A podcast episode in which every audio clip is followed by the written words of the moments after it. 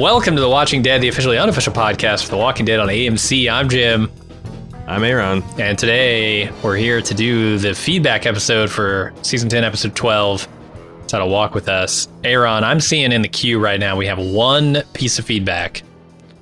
Well, we're going to see if it, if that if we can rub one piece of feedback together and make two. I don't know. We'll see. All right, are, are we just going to get right to it? Uh, why not? Okay. Well, then let's do this.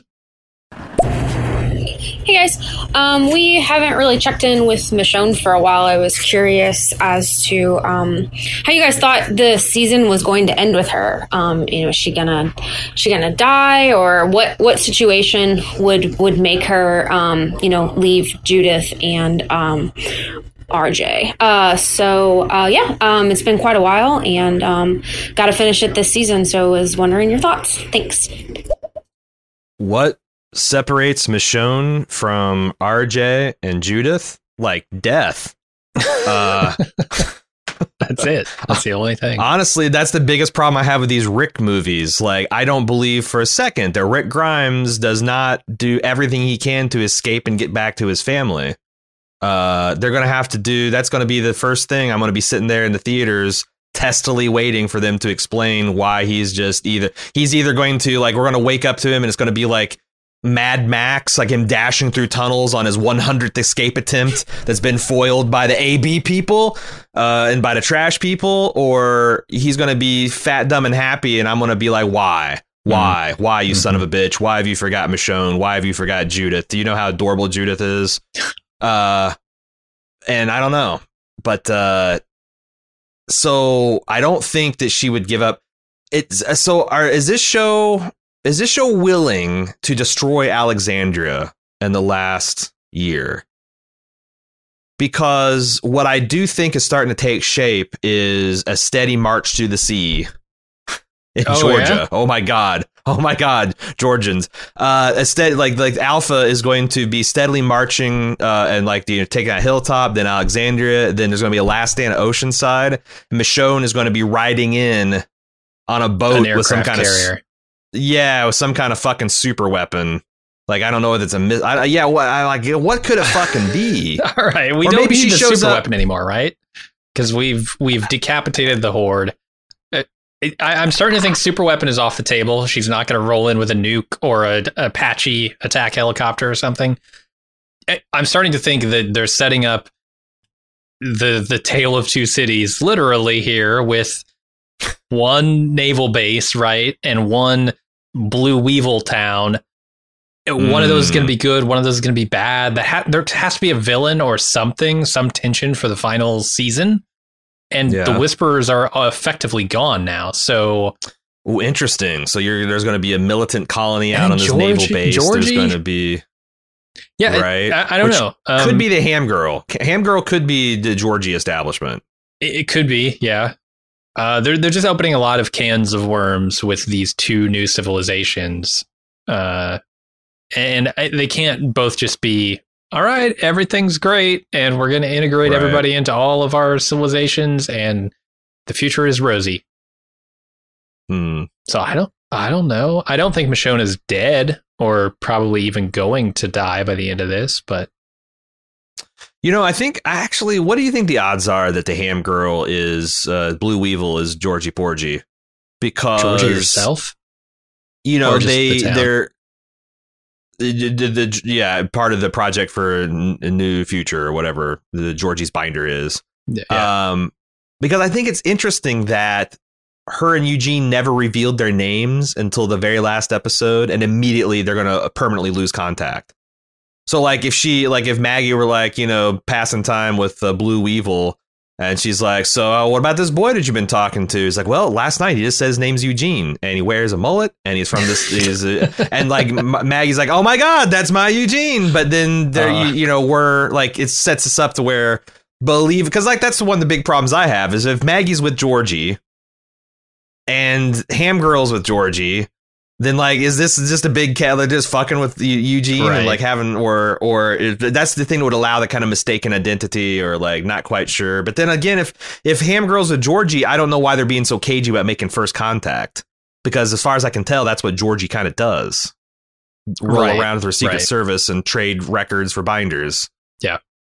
With promises of rebuilding society. I so I really just hope that Eugene is being catfished because I don't want Eugene to somehow stumble into a, a healthy relationship here. No, no, I want to see Eugene spurned to the very end, man. I want to see Eugene flounder and flounce around trying to find love and fail at every turn. That's what I want for Eugene. Nah, I want. I'm on t- uh, Team Eugene. Uh, you know, find somebody. Nah, nah. Everybody else, they can find somebody. Eugene, I, I want him to be I don't know.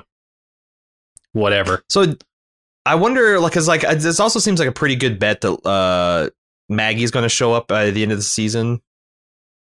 Is or, there any potential that like because yeah. because there was like some lone survivor on this naval town, right? Some guy like it's like it does. I don't. I didn't think it was like a big settlement. Is it possible that like Maggie is over there, and like this is like Georgie's heard the rumors too, and they're trying to secure this uh, arms depot, and this is like Michonne can meet up with them, and then they kind of ride in victoriously to save the day. Because maybe it's not like a literal last minute during the siege, but like they land at the beach the day before the invasion, and now they have all these rocket launchers and mines, and they're just going to completely turn the tables on uh, flamethrowers. Who knows what the fuck they got? Um,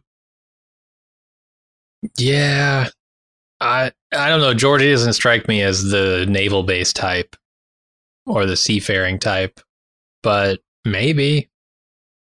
We got to get back to Michonne. She's got to have effectively a solo episode pretty soon. Yeah. Because that's where we left her. And like, I don't know. It'd be awful weird if she, we just literally see her show up next time with crates of weapons and, you know, kind of Deus Ex, you know, Michonne. And she's I, I, where do you think she heads? Do you think she goes to Hilltop to try and pick up Judith? No. And then well, I mean, realizes, like, oh no, shit, something no, bad. I think. I mean, the port's there at Oceanside. I think you have to mm-hmm. like you you you have to land at Oceanside first. Yeah, but Oceanside um, doesn't know um, shit about Hilltop, right? So, but why would you go to Hilltop? You'd go like first. You go down because I aren't they like well, to pick sequentially? Up Like, where was Judith when Michonne left? I, I know she was at Hilltop, Oceanside, but she was headed to Hilltop. I think so. Yeah.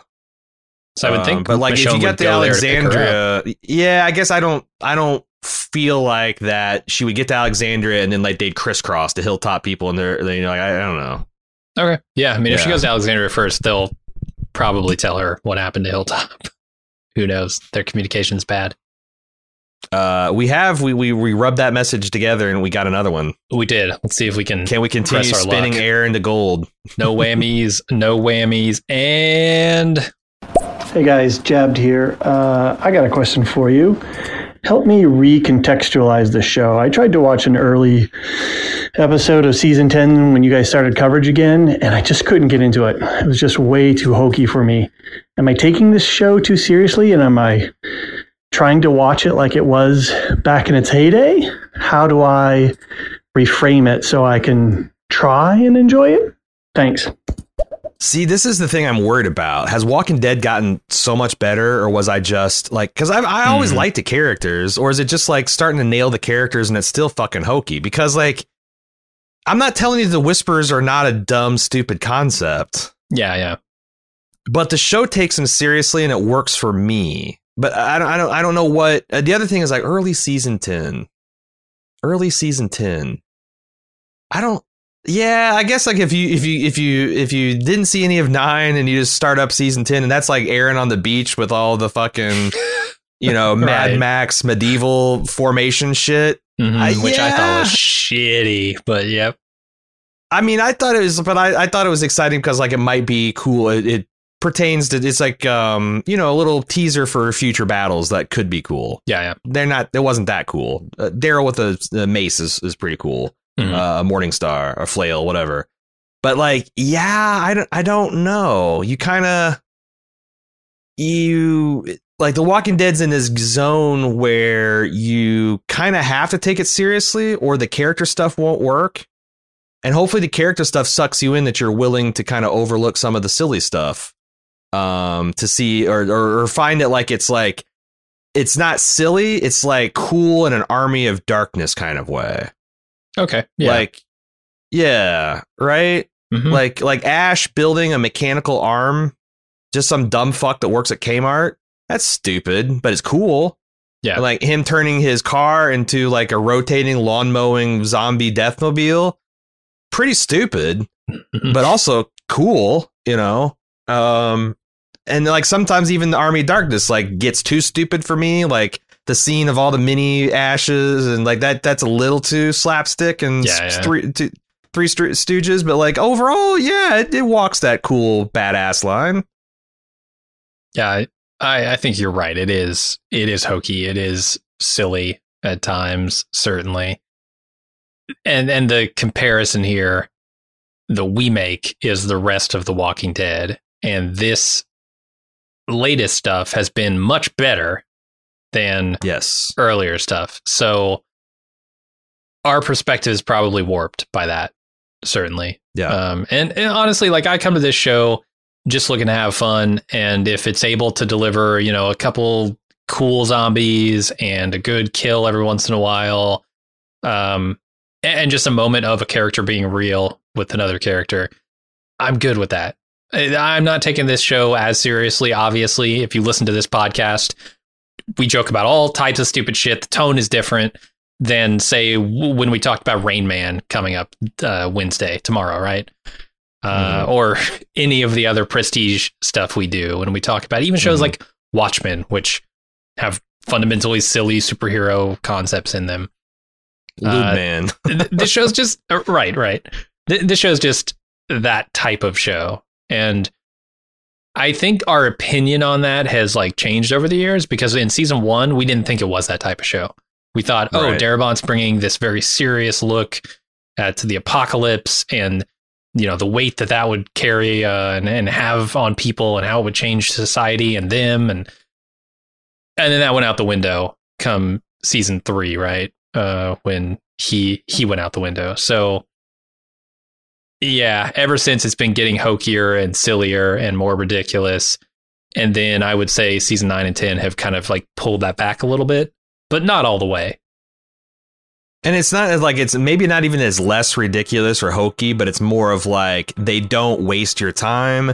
The the story feels like it gets to a point. There Yeah. are situations that the characters we know and love are organically reacting to, and it's more of like genuine differences of their opinion and s- s- tactics and strategy than it is just you know someone deciding he's just not going to kill in year three of the zombie apocalypse no more, except for I'm going to. Oh, now I got to go clear. It's it's less of that shit. It's less. It's more of like, you don't know, like good serialized television, I guess. Um, but it's I'm not. You know, again, like this is not the greatest show. No, Um, it could have been, but what it is is I think the best version of what it could have been after season eight. That's what it feels like now. It's like you know, if if you can put aside your bitterness of how like season six through eight went, and just take the basic facts of like there was a savior war, and Negan lost, and Rick won, and there is this mercy prevail over my wrath, and there is this like jail thing. Also, like if you buy into that, and it, it, I think it works. I really do. Like I said, I've, I've this show's moved me to tears a couple times this year. Um, and it, it I never like I can't remember since like Lori's death, uh, which I felt so bad for after hyping it up for so long. I can't remember Right. like the, The show like genuinely, genuinely like when when Carl died, like it was such a muted impact. Yeah. Uh, and now it's like I feel like if Angela Kang had just done those two seasons, that those would have been. I just feel like yeah, I, I don't. I feel like that if Angela Kang had taken over right around season four or five, this this team, um, Walking Dead would have a completely different legacy.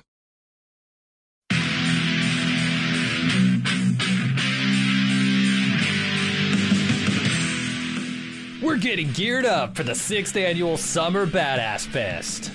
And while we're working on a slate of apex badass films to enjoy, we've got an early action packed announcement to make. Just like last year, we're kicking off Badass Season with a live movie watch and podcast recording. We've rented out a theater for connoisseurs of action films and Bald Move fans that just want to have a great time. Unlike last year, this year's movie is top secret. Hush hush. No hints, except it's incredibly badass. It stars an absolute icon of the genre. We're willing to bet most of you haven't seen it, and it's going to be an incredible viewing experience with a packed house of bald movers. Those of you who came to last year's screening of Total Recall know what a party it was. And those of you who didn't, now's your chance to experience it. Meet me and Jim, order some custom movie themed drinks at the theater's full bar, then watch us record the full podcast for the movie. We reserved a venue over twice the size as last year, but seating is still limited. It's happening Friday, Friday, Friday, June 21st at 7 p.m. in our hometown of Cincinnati. Get full details and buy tickets at baldmove.com slash live. Cincinnati's actually a pretty great city to visit, and we've got lots of details for side adventures on our event page as well. The Reds are playing the Boston Red Sox in their fantastic Riverside Stadium. The thrills of Kings Island just minutes away, and I'll be leading a kayak trip down the scenic Little Miami River on Saturday. Again, get full details and get your tickets now on our Badass Fest 6 page at baldmove.com slash live, live, live.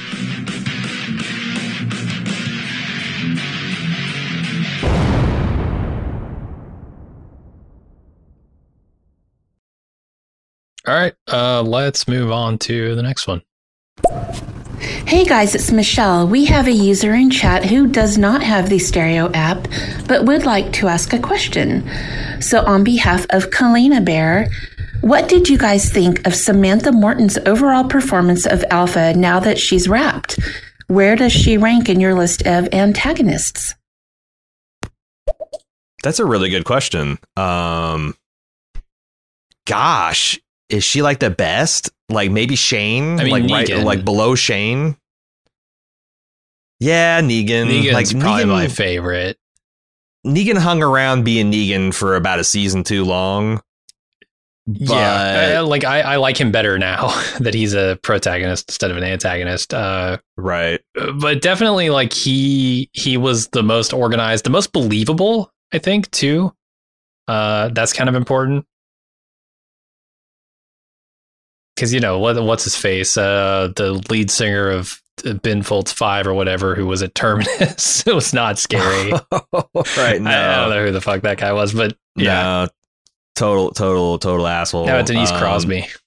She governor. Yeah, she was she's scary. Uh the governor, like, yeah, like uh I I so I think Shane is up there. yeah, Because he yeah. definitely was like the antagonist in season 2 Mhm. Um Yeah, you're right. Shane's probably number one, and then Jeffrey Dean Morgan, and then because that's when the show Alpha. could like you could take it seriously, yeah. And I, and honestly, I don't know, man. Like, uh, if if if Negan's seasons were edited to where to get all the fat and it was just all the muscle, yes, he would be clearly probably the number one. But like, I think you can make an argument for like pound for pound, Samantha Morton. Uh, her shtick was creepy and scary, and like was more Mhm. effectively creepy and scary for longer times. Of course, that's a a big part of that is like a lot of Negan was how uncompromising he was. Um, well, in the show, they drugged the plot out so long that Negan had to kind of compromise, or like Yeah. you know, Alexandria would be crushed, right? Or Rick would have gotten his brains bashed in, or something, you know. So like uh, he was kind of defanged by the end, where like Alpha always felt terrifying all the time, uh, right up until she died. I forgot the true alpha of all protagonists. It's uh, Romulan Sub Commander Jadis. God, you remember how good that scene, how not hokey and great the, that Oh, season yeah. five was, man. Oh yeah, it's a five? Oh, or yeah. it seven? It was like seven or Mm. something. Well, I mean, that's the thing is like she was a trash person and she wasn't a trash person and she went back to trash person and she was ironic trash person. Fucking imagine. Uh, you had D- Dave call in and say, "Yeah, this show's a little hokey in season ten. Go back to season seven and see what you think about that, because holy shit, Yeah. Yeah. those trash people, man.